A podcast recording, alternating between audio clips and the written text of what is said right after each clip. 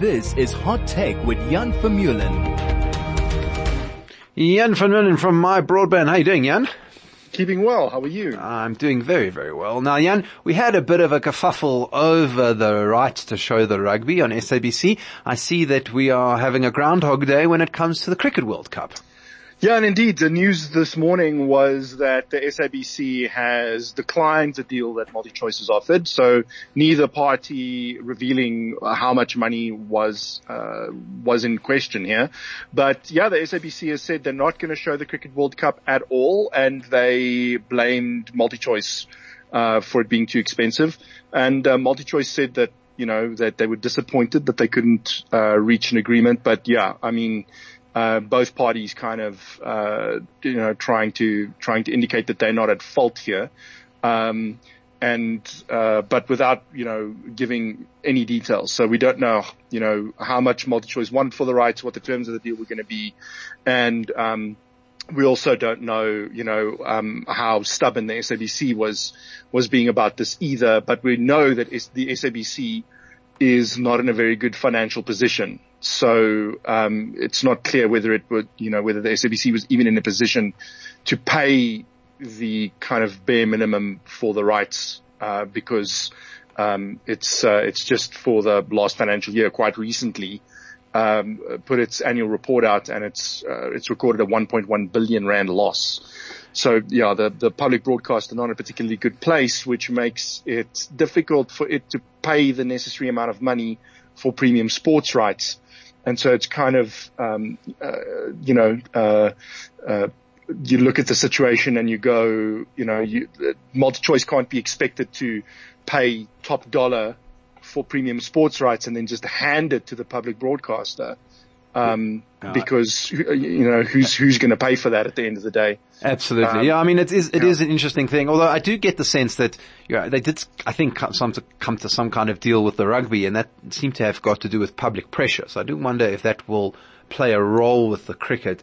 Um, I don't know though, because it's not quite the same thing. Yeah, it's not the rugby, right? So um, I, I think that when it comes to the Springboks um, they're an incredibly uniting force in South Africa. And um, there's just a, as you say, a huge amount of public demand to watch the Springboks play, and it's not quite the same with the Proteas. Maybe um, you know, uh, I, I, it's also uh, not the whole day. A rugby yeah, match is ninety minutes. Exactly, it's, it's, over over you know in in uh, ninety minutes or less. And um, the yeah, um, with the Proteas, it's also got to do with performance, right? So while you know one can make all kinds of you know make political statements around sport and uh, and all that stuff. The bottom line is that I don't think it matters uh, to South Africans of, uh, or what matters to South Africans of any stripe is winning at the end of the day. Um, and so um, the the Proteas are not playing are not uh, you know there's there's some hope they're not playing badly. Um, but uh, you know, uh, I don't think going into this tournament that they nearly uh, as good position as the Springboks were in going into the Rugby World Cup. There's some real excitement that the Springboks could win the World Cup two years in a row. So talking um, about things that are repeating themselves, uh, Eskom uh, is, is, alleging that maybe perhaps uh, it's not going to be quite as so much bad as it's been up till now.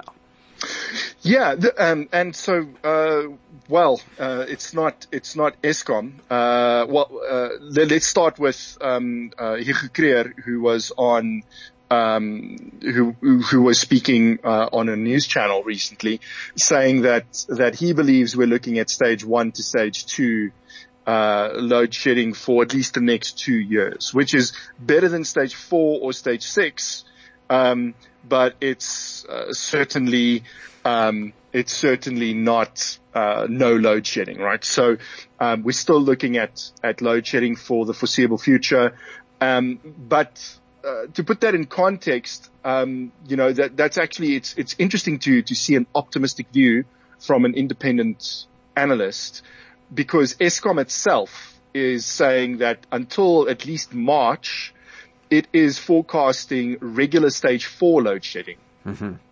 Um, and uh, I guess we'll see what happens from March, but uh, that's even with Kusile coming back online um, by the end of you know by the end of the year, the, the remaining units um, that were broken down at Kusile coming back online, and so uh, that's not a particularly rosy forecast to say, yeah, we're going to bring Kusile back online, and we're still predicting regular stage four load shedding. Yeah, so we'll see what happens with the stage one to stage two prediction. Um, but uh, you know, at least there's some, I guess, some some good news amid the bad. But to me, the the real good news is if we actually get a reasonable forecast of suspending load shedding and only having, I mean, who remembers the days when there was an outcry when there was stage one load shedding for one afternoon?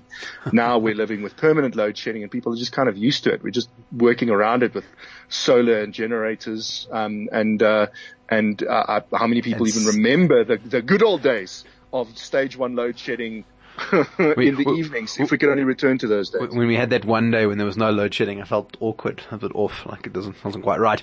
Uh, now, yeah. talking about everybody's favorite grudge, grudge purchase, uh, Jan, uh, the the TV license that you pay for so that you can't watch cricket. Uh, some some some big changes coming there. Yes, so uh, this approved by cabinet and we don't we don't have details yet unfortunately. I reached out to the department of communications and asked for the SABC bill which was recently approved by cabinet to be tabled in parliament. So as soon as the bill is tabled in parliament we'll know exactly what it says. Uh, but what we do know is there have been talks um, leading up to this bill that um, the, the SABC and the government and the ANC um, which uh, kind of sets the direction for government, wants to get rid of the TV license entirely. Um, it's not working. People aren't paying it, obviously. Um, and, and, to just give folks an idea, if, if, you haven't heard me rant about this before, the, the, SABC is currently sitting with an 85, 86% evasion rate on TV licenses. And that's of people who have previously owned a TV license.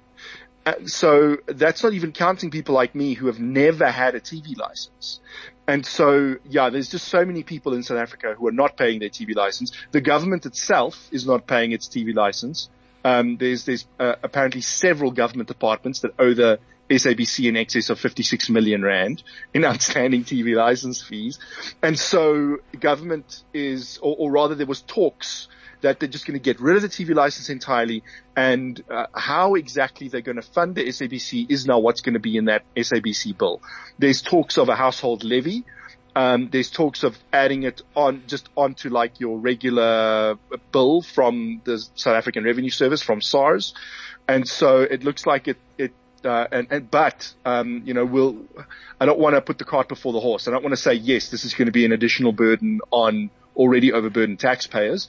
We will see what the SABC bill proposes at the end of the day because there was also talk of having that household levy extracted by someone like DSTV.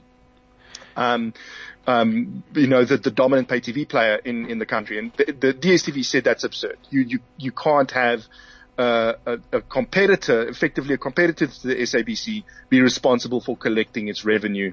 Or, uh, and uh, for that matter, you can't have a private enterprise you know, responsible for collecting revenue on behalf of the South African government. That's, that's ridiculous. No, absolutely. Um, it's uh, quite a crazy situation. I, would be interested to see if, uh, if, if, they start charging all households for other people's TV use, where that goes.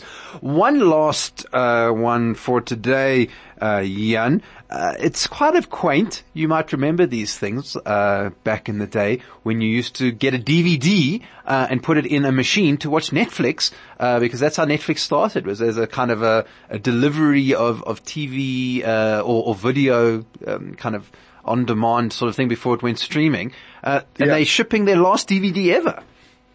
Yes, so we never had mail order DVD um, uh, rentals in South Africa. Really, I think there was like one or two companies that tried to do it, but I, I think our, our, post office was already um, uh, in in its in its downward spiral, and so it, it just wouldn't work. Um, but uh, in the in North America, this was huge. Netflix was uh, was a staple, and it it ultimately led to the death of Blockbuster Video in the United States. Um, and uh, yeah, they sh- officially shipped their last red envelope on Friday. Um, so someone out there has actually received the very last Netflix DVD. Um, and, uh, and, uh, you know, maybe they'll never have to return it ever because, well, it, the, the whole service is being shut down. It was kind of like a ceremonial thing, really.